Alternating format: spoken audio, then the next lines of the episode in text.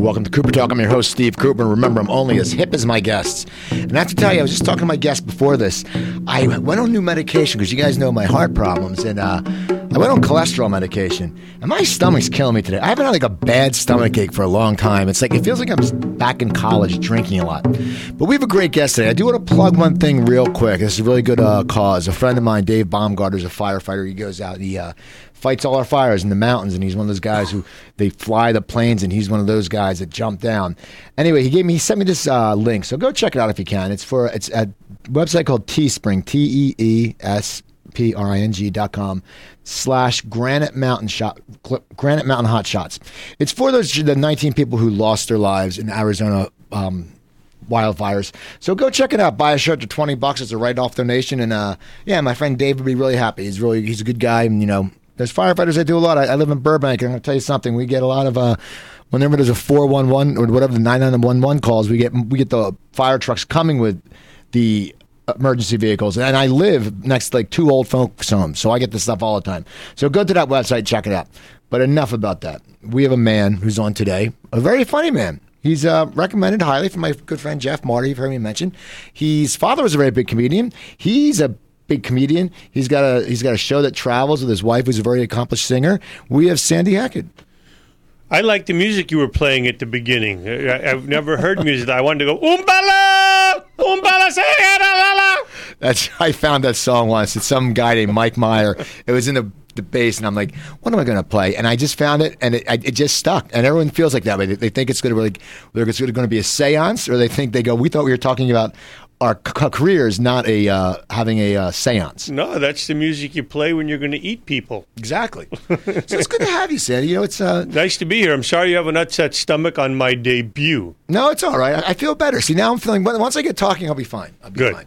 Because I just, yeah, I have to go. Actually, I have to go back and drop money off to. Uh, I'm going to a Dodgers game on Sunday, and uh, I got one of those group plans, and I don't really go. Are you a baseball fan at all? Like- I used to be many years ago. I'm sad to say, after they had the big baseball strike, I never really got back into it.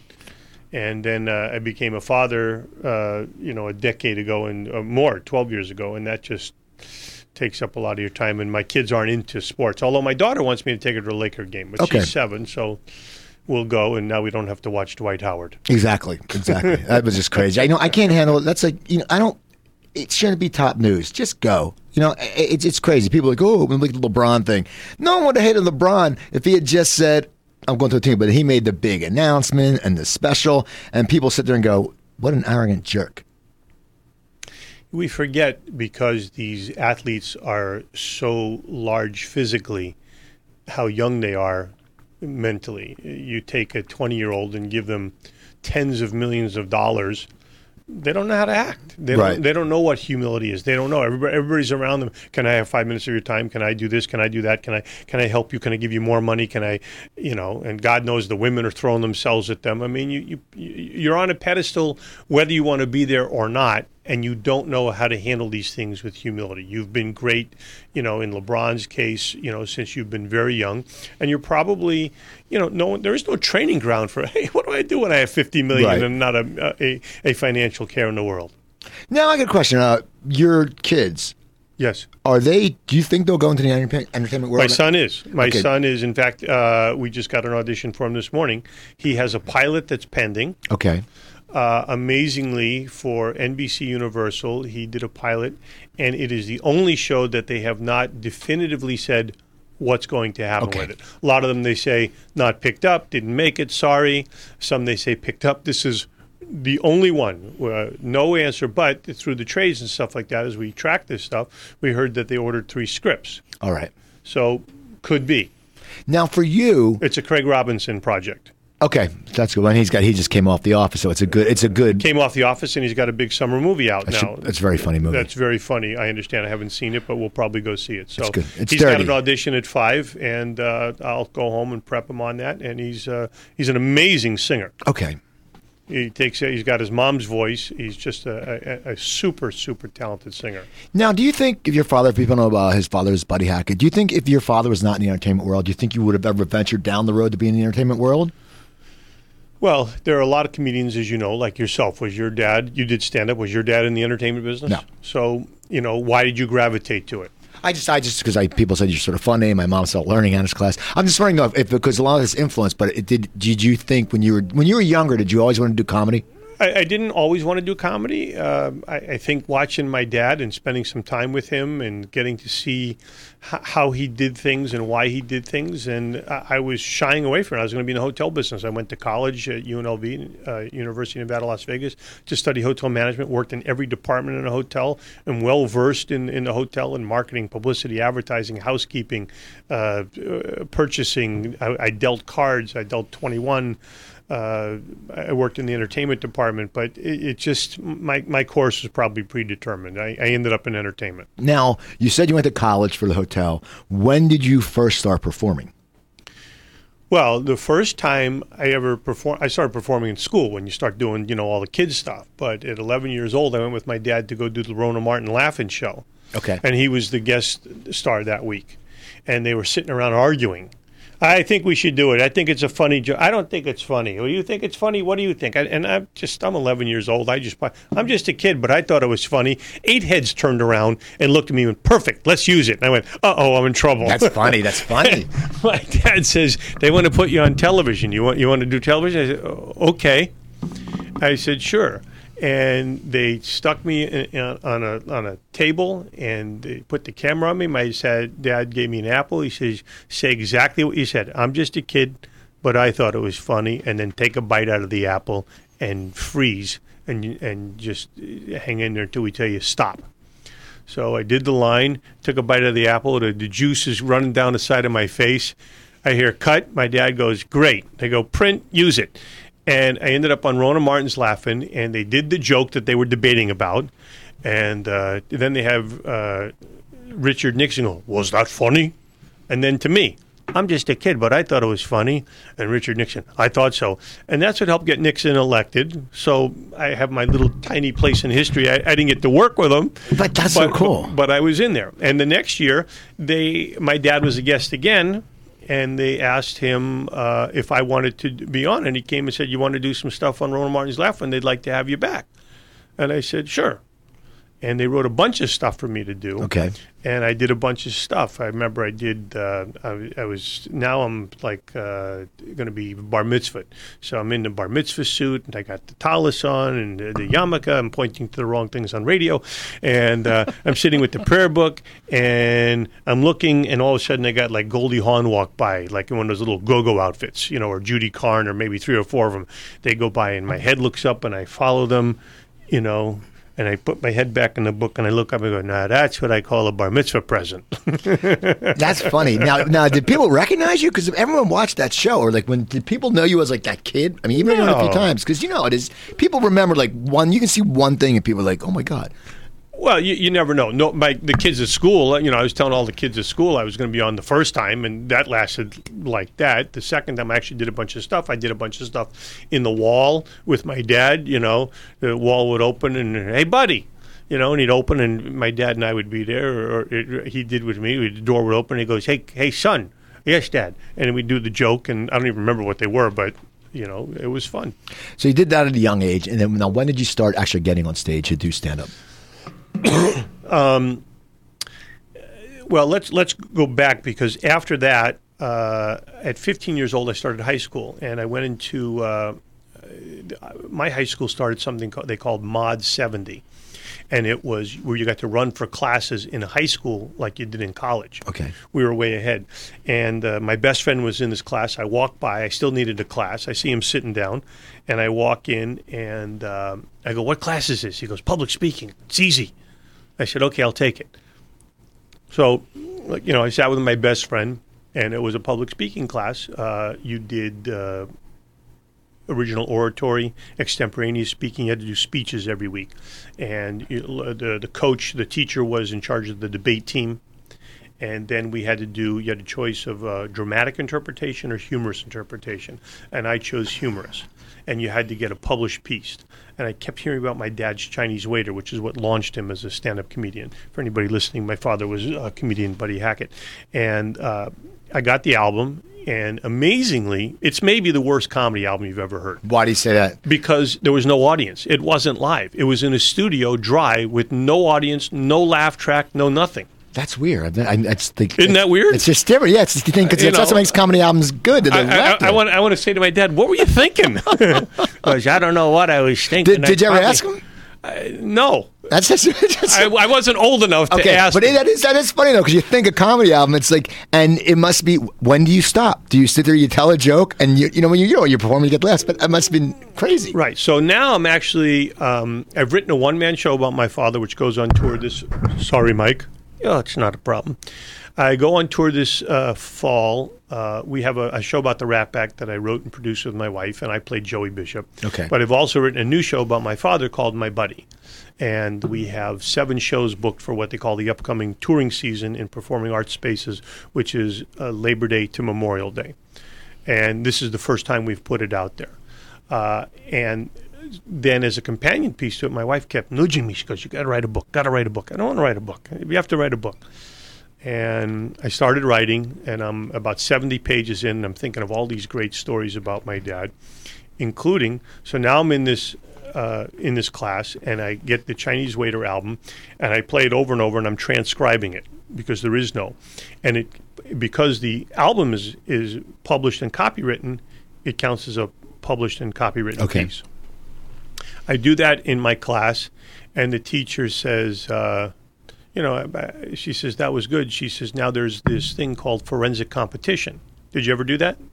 Do you know what it was? The debate no. team? Okay, yeah, well, because we, I mean, yeah, okay. In, in high school, in, in high school, the debate team was forensic competition, but then they had all these other things, original oratory. Wow, I keep hitting this mic. Extemporaneous speaking, um, uh, comedy. Dramatic interpretation, you would do a dramatic monologue, and all the things, the debate teams were debate, but all the speeches were anywhere from usually five to seven minutes they had to be, and they had to be published material unless it was original oratory, and then you could write on a subject you wanted. So she said, I think you would do great doing this in the comedy uh, uh, category. Okay. So uh, I started working on it more and more, and I worked with the teacher, and then you went to tournaments, and you competed, and I started getting better, and I'm watching all these guys, and apparently everybody had a lot of the same material, just got recycled because, you know, a lot of comedians, especially you're talking back in the seventies, wasn't a lot of published stuff. Right. There'd be pu- published monologues, but it wasn't like you could go find... You know, a Sam Kinison monologue. You couldn't even do a Sam Kinison. yeah, that'd, be, that'd work in the uh, or juniors, something like yeah. that, or Robin Williams, or Dana Carvey, or you know, you know, any of the wonderful. Uh, there's so many wonderful comedians. You hate to leave anybody out, but um, so I did it, and I got better and better and better. Then I got invited to some invitational tournaments, and I did very well. And then there was the California State Tournament where I took first prize, and amazingly, only. The comedy category did not go on to a national competition. Really? Yeah. That sucks. It wasn't considered, whatever, important enough or whatever. But I won the California State competition as a freshman doing my dad's Chinese Waiter. And I would come home and I would talk to him about it. And I said, when you did this, he goes, I don't remember what I did. He says, you just, you get into the character and into his mindset and you just have fun with it. And so I started at fifteen and...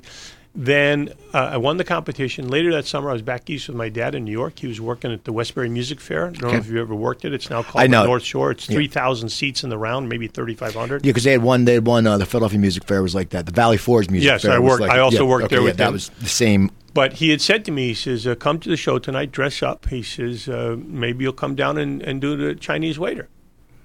Uh, and I said, "Okay." He gave me kind of an inkling. So he's doing the show, and I'm watching the show, and somebody yells, Chinese Waiter! And he goes, I don't do that anymore. He says, my son did it in high school in a forensic competition, and I gave it to him as a present. We want to hear it.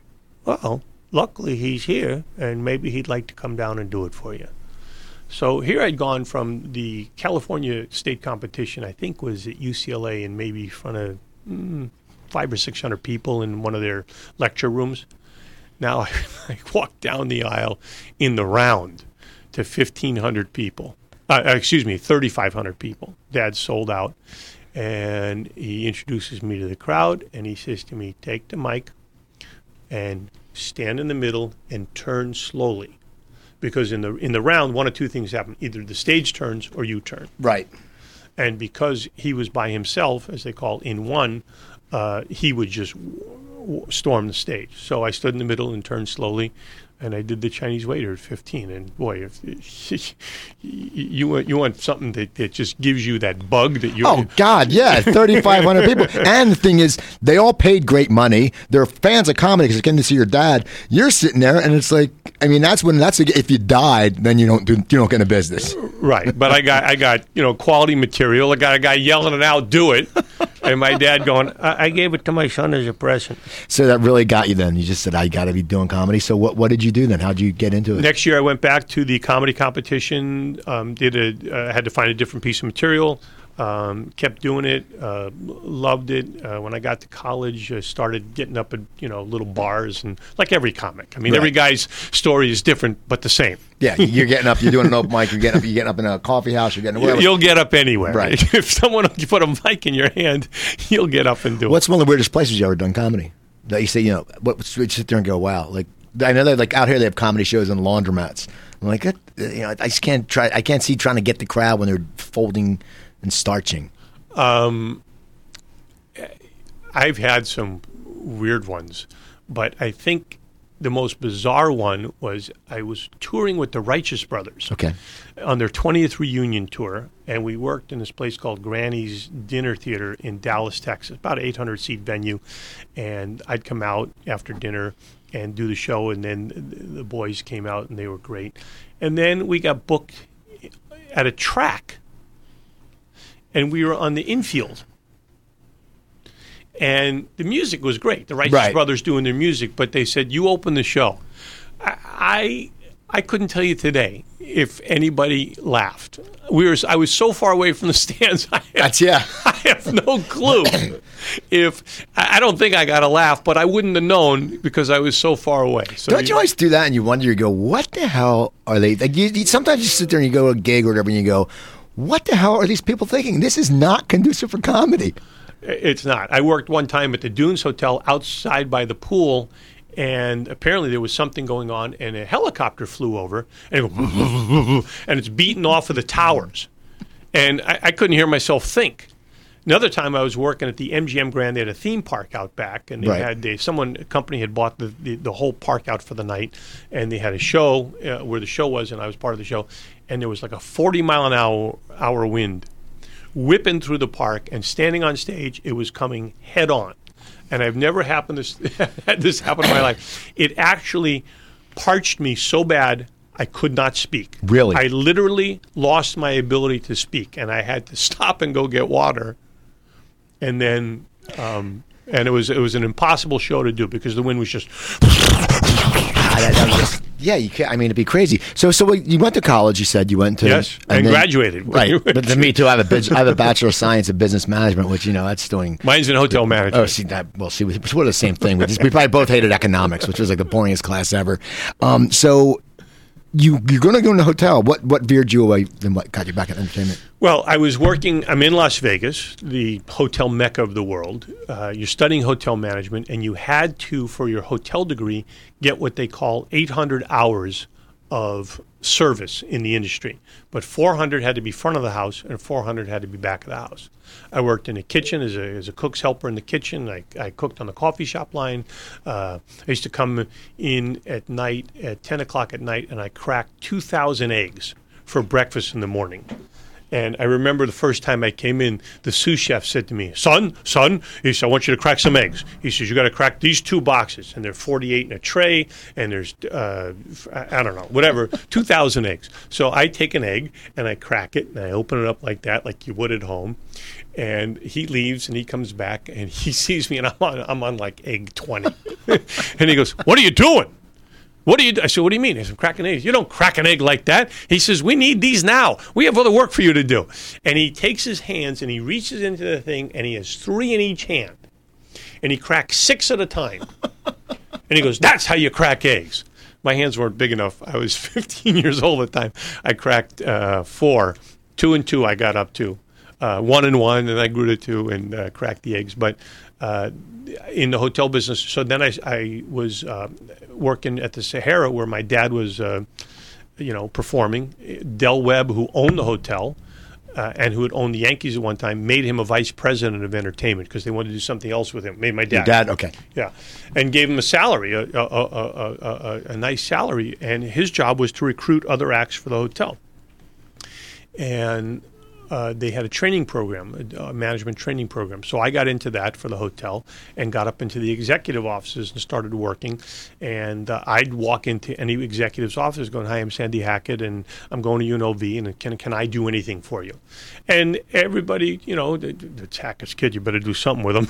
Right. So they all took me under their wing, and they all gave me little projects. And there was a marketing director named John Romero, and U N L V had a relationship with all the hotels. And he said, uh, "This is what I want you to do." And he gave me two pieces of paper, and it was filled with a list of things to do. And he said to me, uh, and I came back two weeks later with everything done. And he said, "I've been doing this with U N L V for a decade. I've always given this list. I've never seen another student again. No one's ever come back to even ask a question, let alone what the work done. They just disappeared and, you know, said that, well, it was too hard." And I came back two weeks, so he just kept giving me stuff. Okay. Then the entertainment uh, director said, you know, um, I, I went into his office and he said, "You know what? It just one day he threw me a bone." He says, I, "There's an audition. Uh, you handle it." Okay. And and I did. And the, the, the, I went downstairs. I set it all up for the audition. I watched it. I wrote a memo to to uh, the entertainment director what I thought, and then I said, "I'll be happy to do any other." So he kept throwing me auditions. And the off night was Monday night. And I said, "If you take all the auditions and put them on Monday night, you'll have entertainment for free. And I'll run it."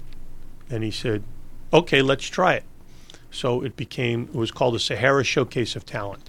And it was the precursor to, I mean, now you got American Idol and, right. you know, uh, the, the other one, America's Got Talent. But before that was Star Search. And where did Star Search find its first half dozen acts? From my showcase, which really? became, it was the Sahara Showcase of Talent. I became the host, producer, and M C, and that's what got me started. And I, uh, when she, when Star Search wanted to find acts, they came to me, and it, at that time it was called Sandy Hackett's Talent Showcase. So you started doing, so you, did you start crafting an act when you did that, or were you just doing more of the M C work? I was or? the M C, okay. But you know, you'd put on. Uh, we provided a band for singers because the union came in and said, "Well, you, you can't just have free entertainment. You got to hire a band." So we hired a trio, and the singers would come in in the afternoon. They'd rehearse their songs, and then they'd put them on at night. I put on, and this sounds like an exaggeration, fifty acts in a night. How, okay, I'm just thinking also because I used to open, uh, host an open mic night in Philly, and when we had twenty-five acts, it was that's becoming a pain in your butt getting up on the stage. It must have been the longest night for you. It must have been so monotonous because you're getting up, down, up, down. Try I did this for twelve years.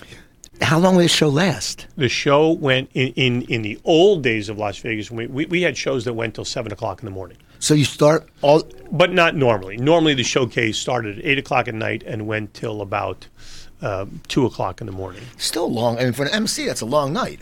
Oh, I, I put on, you know, usually twenty, twenty-five acts. I mean, in our height, we put on fifty. And then I did it in two nights, and I did it in two locations. I did it in in Lake uh, in Reno on Sunday nights, and then I'd come to Las Vegas and do it because we had the Sahara was in Reno and Las Vegas. And then we did Tahoe. We, we moved from Reno to Lake Tahoe, and I would go up to Lake Tahoe to do it. And you know what? It was... It was perfect seasoning because it wasn't just here's your next comic. It was, oh, our next singer, and they had to go behind the curtain. There was a little spot. They built a box for me out in front of the curtain that the uh, that I stood on, and the, they'd come out and set up their music with the musicians. They'd have a little talk over. So sometimes it was two, three, four, five, even ten minutes. Sometimes we'd have bands. We had a whole package of reviews. Who had their first performance in Las Vegas at my showcase? Andrew Dice Clay. Really? Howie Mandel. I was just going to ask you if you if you had acts that you that became big names. How about the music? Anyone come out of that? Uh, well, uh, what's her name? Um, not music, but uh, Jenny Jenny Jones. The, the, won Star Search the, the first comic, season. Yeah, yeah, won Star Search the first season, and used my showcase to keep her stuff sharp. And, and you know when when Star Search was looking, she won that, and then ended up with her own T V show. So you're doing this for twelve years. I did it for twelve years. That's just, I mean, it's so funny. I mean, it's such a long night. And did, did you get tired of it all? I mean, did you want to, I mean, I know you branched out, you did your own comedy now, but did you want to, did you ever get, I mean, sometimes it can be a, a little monotonous, I would feel. I was young then. Okay. You know, you know what that's like. I mean, would I do it now at, at this age? Probably not. But at that age, when you were dying for stage time and, right. you know, I'd, I'd learn a joke and I'd, I'd have a new joke to tell the next week. And when am I going to tell that joke? And uh, the audience would yell out things and I, I had to deal with the people. Hey, when's Bob coming on? When, you know, and all kinds of things happened. And I, I, I got to be quick and the repartee with the crowd and, you know, where are you from, sir? And uh, who you and, and, and the room would be filled with everybody coming to see the act that they wanted to okay. see. So it was a great environment. I mean, you, you you know, the comedy clubs also used to be filled back in the eighties. Everybody wanted to go be there and see what was going on. It's it's probably rougher these days, but I haven't been in a comedy it's, club in years. It's no, it's weird because I mean, I actually I, I played one uh, a few weeks ago in a casino in Ben Salem, Pennsylvania, which. It's weird. Like out here, the casinos are Indian casinos. Out there, they're just casinos. They're like they don't not they don't, they don't have a hotel. It's just like a casino. Right. But it was just weird to sit there on a Wednesday night and you're thinking in the middle of nowhere, sort of, and it's packed, and you're like, wow. But then out here, you go to a club and there's like four people in the audience. So you're doing that for twelve years now. When did did you start branching off into just doing your act also? Well, they're, they're, now I'm becoming friends with a lot of these acts. A lot of them would return. They were using it as a show, not only as a showcase for themselves, but as a, as a workplace for themselves to to get better and, and and work out stuff, you know, from singers to singing.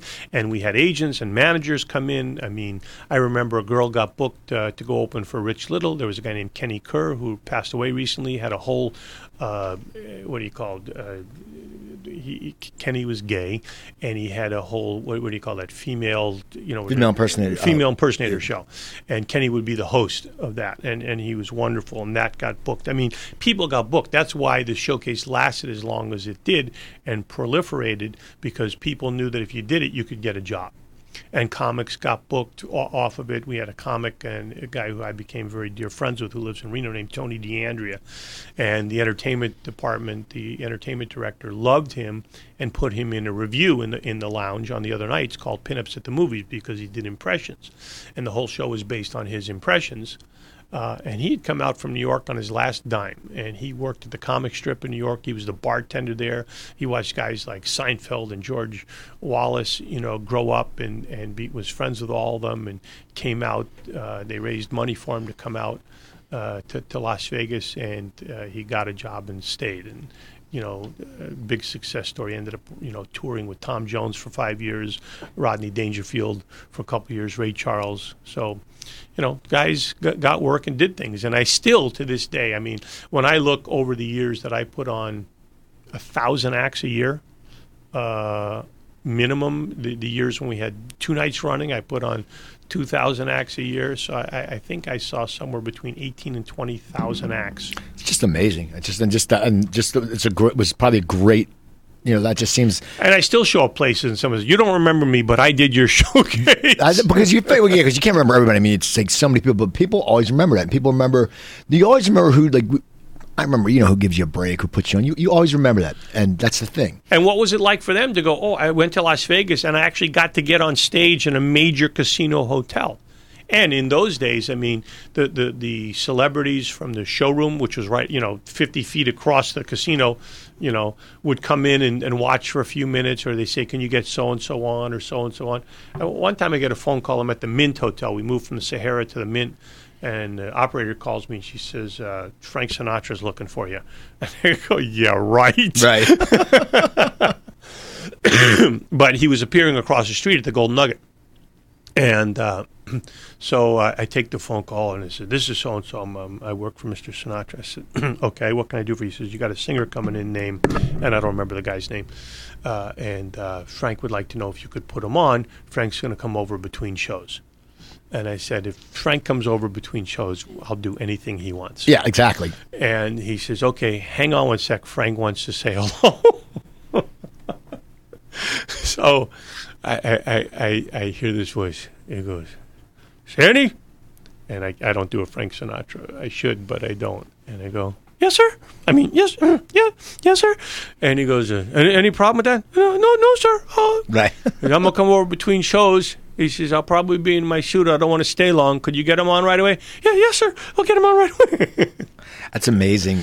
And uh, sure enough, I was standing on stage, and the way the mint it sat down, and you from the from the stage, you could actually see out the door across, because they had taken Fremont Street and closed it off eventually, and you would just walk across. It all became a, a, a uh, you know, just a public area.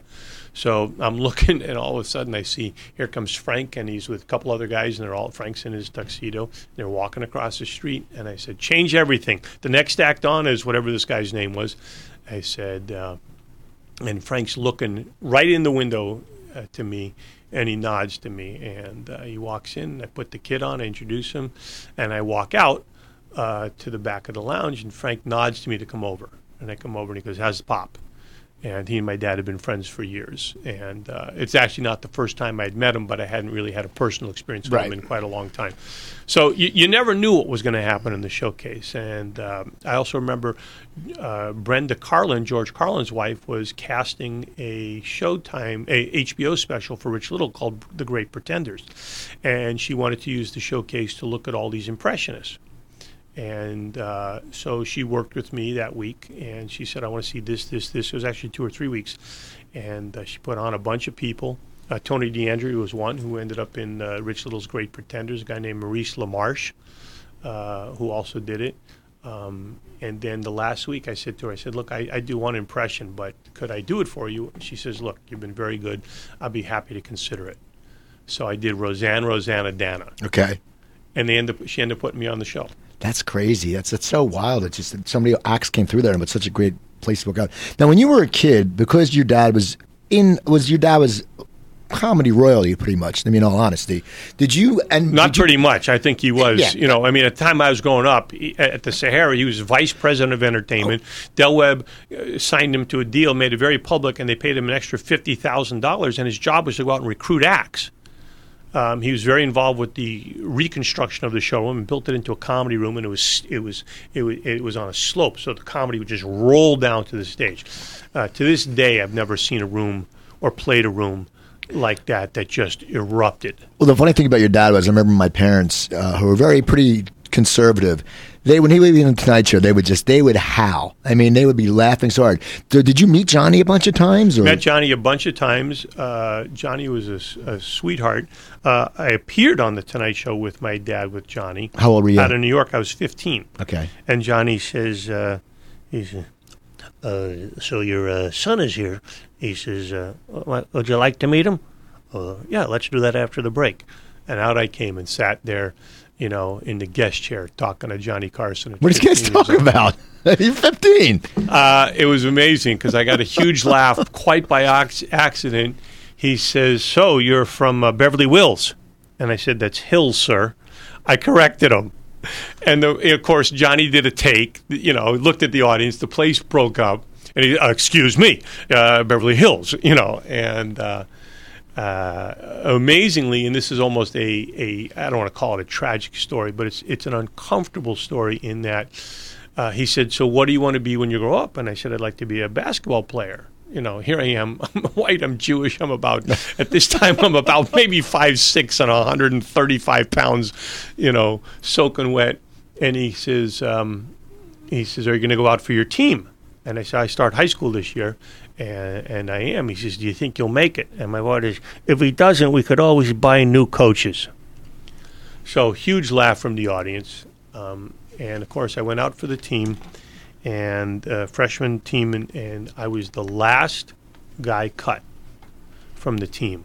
And the coach called me in. You know, he I was he kept cutting people, and it was it was like freshman ball. It wasn't even like they were going to have twelve people. Right. They had like twenty-five on the team.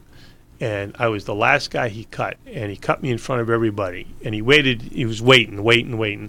And then he called me into his office, and he says, if you don't like my decision, tell your father we can always buy new coaches. Wow. It's, you know, it, some coaches are just pricks. I'm sorry. I mean, if there's any coaches out there, I had a coach like that in football. They were just like, if, if a kid wasn't that good, they were just jerks. It's like, I want to work. It's like, what are you supposed to be a coach? It's like, you're you're a coach at Cherry Hill East football, okay? It's like, why are you being a jerk? You're an assistant coach at a public school. I mean, come on. Right. So, but so did you ever play? Go back and play basketball again? You ever try I, that again? I worked my butt off to make the team next year, and that coach was different. He gave me a chance, and and, and I played. Good. See that?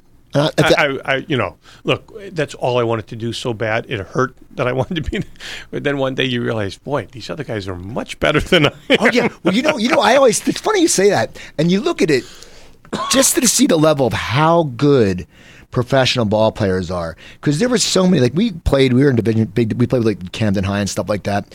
And these guys were just sick how good they are. But they never made the pros. So you just sit there and go, how good is like, you know, uh, a guy who like LeBron or whoever, it's like they are so so insanely talented. That's like when people go, that guy sucks. I'm like, no, he doesn't suck. There's like what uh, three hundred fifty pro ball players, right. He's one of them out of, you know, everyone plays everyone's played ball, right? I went to U N L V and I actually made the freshman team. I was probably the last guy that made the team, uh, and we used to practice with the varsity, and that that, that year we almost we went to the uh, Final Four. Was Tark there? Yeah. Okay, that must have been, that must have been. You went through Tark practices okay. and stuff like that. So the coach, um, we went to a game and in Dixie College in southern Utah, and uh, we're getting just plowed.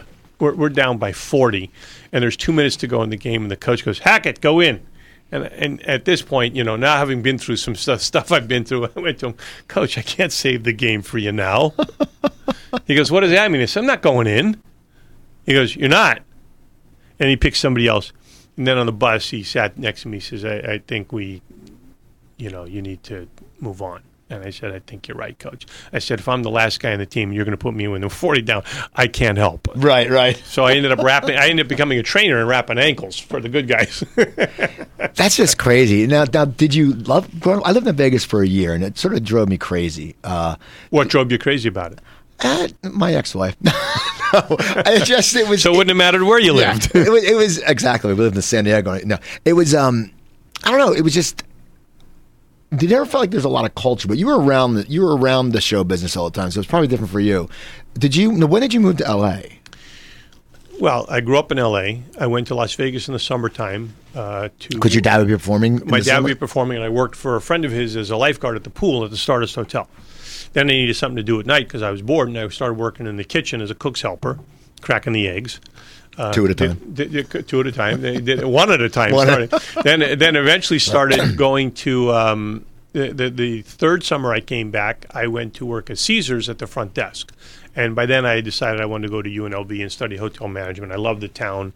Uh, and, and I had, I mean, you, you know, you're you're a comic. You know that you've hung out in the comedy clubs and watched whoever was hot and coming up. I remember some of the, boy, Robin's going to be here. All the guy, all the comics were in the back watching, you know, a Robin or, and I was talking to some guy the other day who was telling me that that was that way for Steve Landesberg for a while. And they said Steve was getting up. All the comics were in the back going, you got to go watch Steve. And... But I, because the guy I was working for was the stage manager at the Sahara, and I used to go uh, every night off and go watch my dad, Don Rickles, Flip Wilson, Ronan Martin, George Burns, Jack Benny, uh, I, I can't even remember, Pete Barbuti, Jackie Gale, Waylon Flowers and Madam, the Unknown Comic. I mean, I watched guys, Johnny Carson, over and over and over again, studying. It was just enthralling to watch the best of the best of the best. Right. I mean, yeah, that is. That's like, that's like a, sh- I mean, they're just legends. I mean, that's like, you know, you can say, it must be amazing, and you get to see them. And you you probably knew most of them. Oh, I, I, I got to meet all of right. them. Some of them I was, you know, friends with or, or you know, had a working relationship. And then I ended up working in the entertainment department in the, in the hotel. So I, I ended up having a professional relationship with many of them, uh, I would call or something like that. And the hotel always found these special, weird assignments that, you know, someone would have thought was demeaning. And somehow I turned them into gold on opportunities. Uh, Aaron Spelling came to Las Vegas to shoot his original series, Vegas, with Robert Urich. Right. And the hotel they picked for the pilot was the Sahara Hotel. And I get a call from the pre- the, the uh, entertainment director one day. He says, come to my office.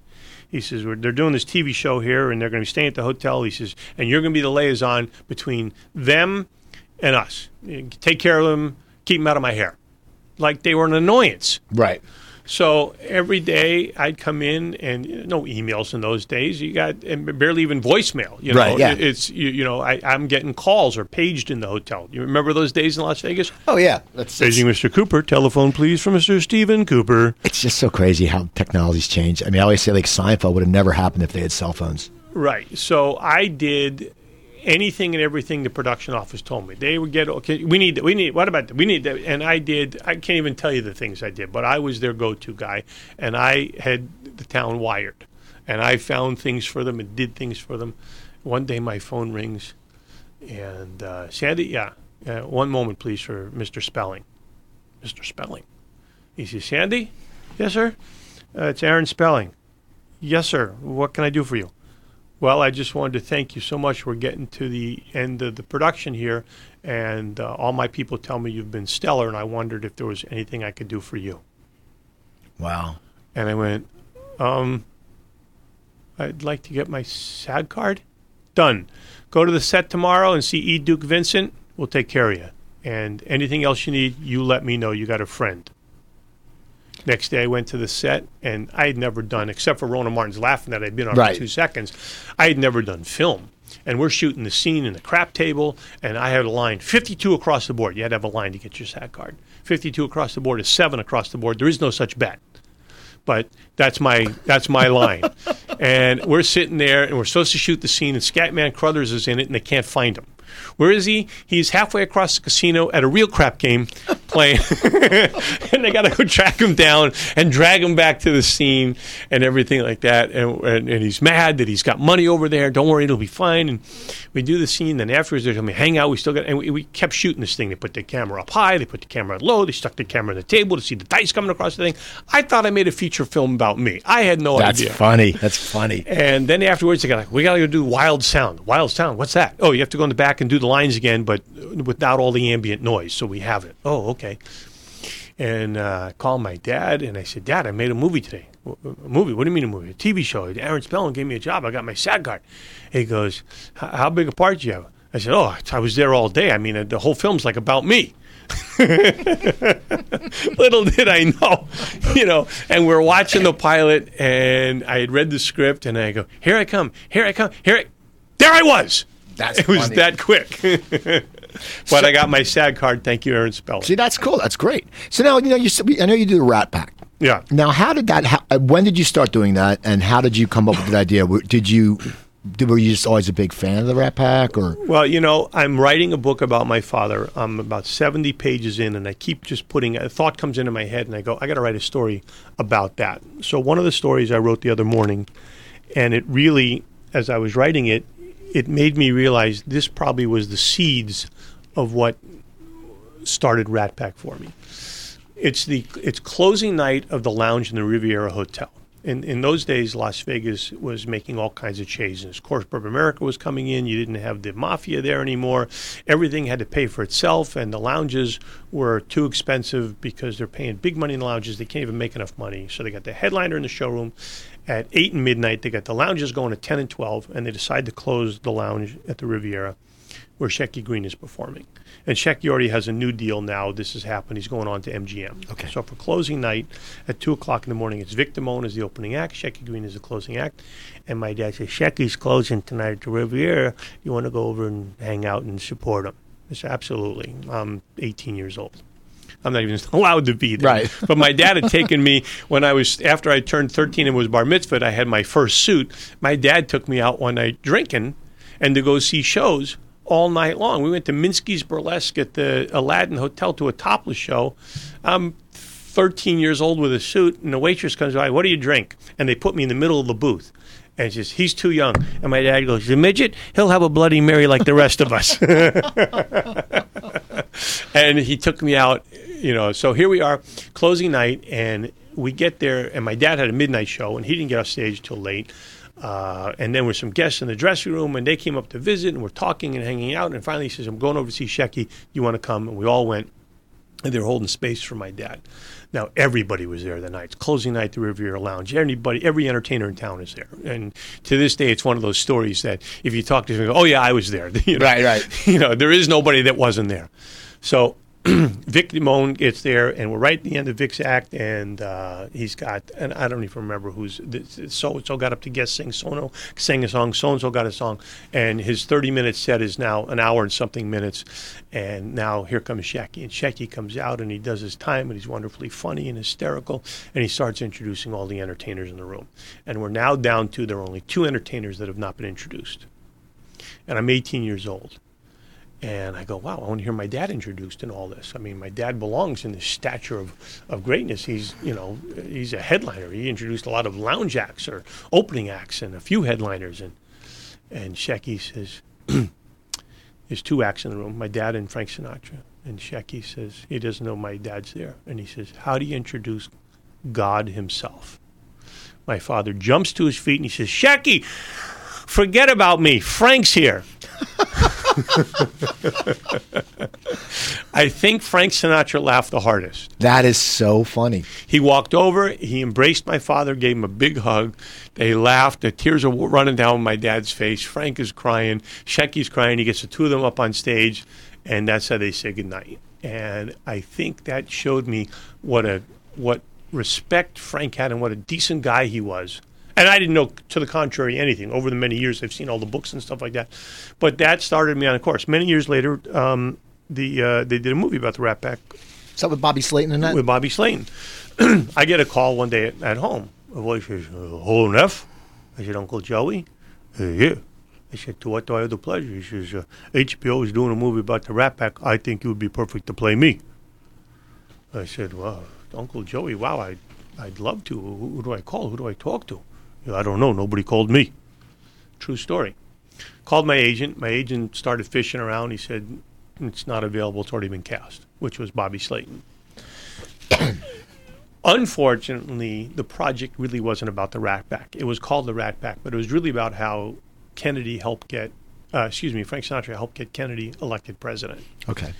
And it, it aired. It got a lot of press. Um, the, the, the, the Joey Bishop role, done very well by Bobby, who's a, a friend that I know.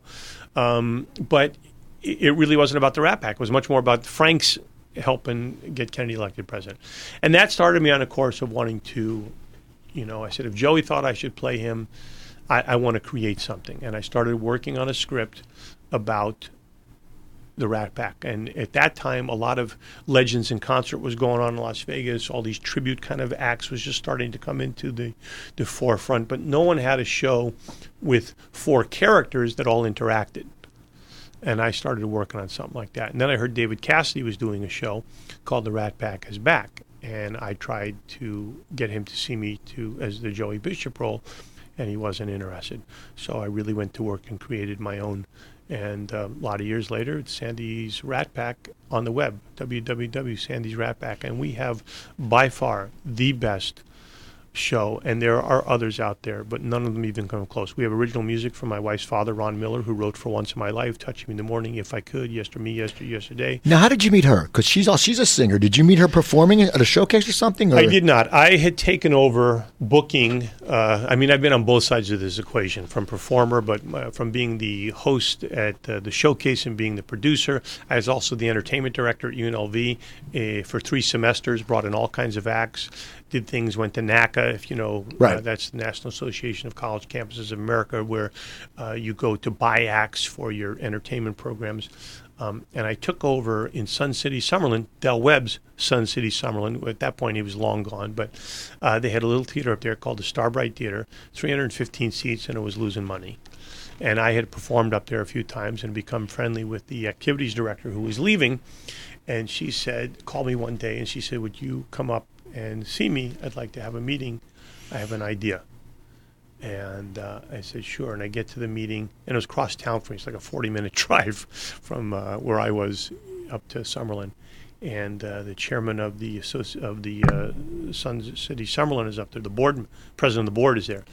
And he said, uh, we'd be interested in you taking over as activities director and booking the theater. And I said, well, the problem with activities directors, you got to do ninety-nine other things besides just right. the theater. I said, but I would be very interested in booking the theater. He said, well, it's in the black and it's doing terribly, and um, do you think you could do something? I said, I spent my whole life in this business. I'd be welcome to the challenge. Uh, so they gave me some stuff to look at. We made a deal, and I ran the theater for two years. I got it out of the black in ninety days. I mean, out of the red in ninety days. I had it running in the black. And I went from forty shows a year to two hundred forty shows a year. Wow. I put on close to five hundred shows in the two years I was there. And then once that, and then the new girl came in, and I worked with her, and she was great. But they didn't like the president of the board because he was too progressive. You know, all the old codgers, can't do that, can't do that, you can't tell me. And they got rid of him, and eventually they got rid of me. Uh, but I taught everybody how to make money up there. That's crazy. It is crazy. They got rid of you. They shouldn't have. And did it do good when when you left? How did it run? I didn't keep up with it. I, I don't think it did near. It wasn't. They didn't do near the shows I did. But don't forget, I had twelve thousand acts from showcases. Right. And once right. I put the word out, I was doing this. And you're talking the early days of email. You know, people now could they'd send me an email. Hey, I've got an act, and uh, you know, I'd like to come work there. And I started filtering through everything and wanted to make sure we had plenty of activity, and gave everybody an opportunity. And uh, made it happen. Now, for your Rat Pack now, how did you get the, the acts for that? Because I guess you have the Frank, you have the Dean, you have the Sammy. How would, did you do a big audition, or did you have people you already knew in mind you said, I'm going to put into that role, or what? Both. Okay. I mean, and, and now I've been doing this for a decade in my life. And uh, I had a partner in Las Vegas, and they tried to steal the company from me. And uh, it was a big lawsuit. It's been resolved. But I took my wife on as my partner. My wife is literally a genius. I, I, I always thought I was a pretty bright guy and maybe one of the brighter guys in the room. My wife is, I think, the smartest human being I've ever met. And uh, she's just super, super smart. Uh, unbelievably creative. Her father, Ron Miller, wrote all these incredible right. songs. She's got a beautiful voice. She produces. She produced our website. Uh, she produces all of our videos. She did a forty-four minute film on the making of our show. Um, she's uh, she could listen to an arrangement of something and go, that note is off. Paul Anka has the same ear for something. Um, she's just very smart. And so we started to rebuild the show and retool it and make it much more theatrical instead of a tribute-y, kind of cheesy, mediocre product. And um, I've had auditions in places. I've had auditions across the country. We get submissions. If you're doing the show, you're working somewhere, some guy always comes in. Um, I do a Frank Sinatra. I do Dean Martin. Here's my stuff. Some of these guys I've used, employed, have worked with for long periods of time. Other guys, one guy came to me. We were in San Francisco running the show, and he threw his picture down in front of me. And I was looking down at something, and this picture comes down, and he goes, I'm so-and-so. I do Frank Sinatra better than Frank Sinatra. And I took his picture, and I just, I didn't even look up. I just reached up, and I gave it to him. I said, get out of here. That's crazy, people like that. I mean, how long have, have these people been in it since the get-go? Is there any, in the get-go, is the cast change constantly? Or? The, the guys in my cast now? Yeah. Um, we have a wonderful actor that does uh, Sammy Davis by the name of Louis Velez. Louis's been doing Sammy for twenty-five years. They actually used his voice to record Sammy, to do the Sammy part in the music in the Rat Pack movie for H B O. Okay. Louis has an amazing Sammy sound. He's got an amazing voice. He's just one of these guys. Doesn't take lessons, doesn't anything, just opens up his voice. Sounds and looks like Sammy, just his lot in life. Thank God he does Sammy. Um, the guy who does Frank on our show now was in the band in San Francisco. We were having auditions when this guy threw down his picture, and the sax player says to me, the bone player does better Frank Sinatra than anybody you've had audition. I go, really? He goes, yeah. So I said, hey, come here. I said, what's your name? He goes, Danny. I said, you do Frank? Yeah. You can sound like him, sing them? Yeah. Can I hear some? Sure. When? Now. He starts singing, my jaw drops. I go, wow, what a great sound. And uh, I said, we, we we found one other actor in our search. I was going to give him, I said, but he's got some off days. I said, could, would you be, you think you could learn this to go by next week? He goes, I already know it. I said, you already know it. I said, but you haven't even seen the script. He said, I've been sitting there watching the show for a month. Right. I said, you know the whole show? And I start running things at him, knew it all.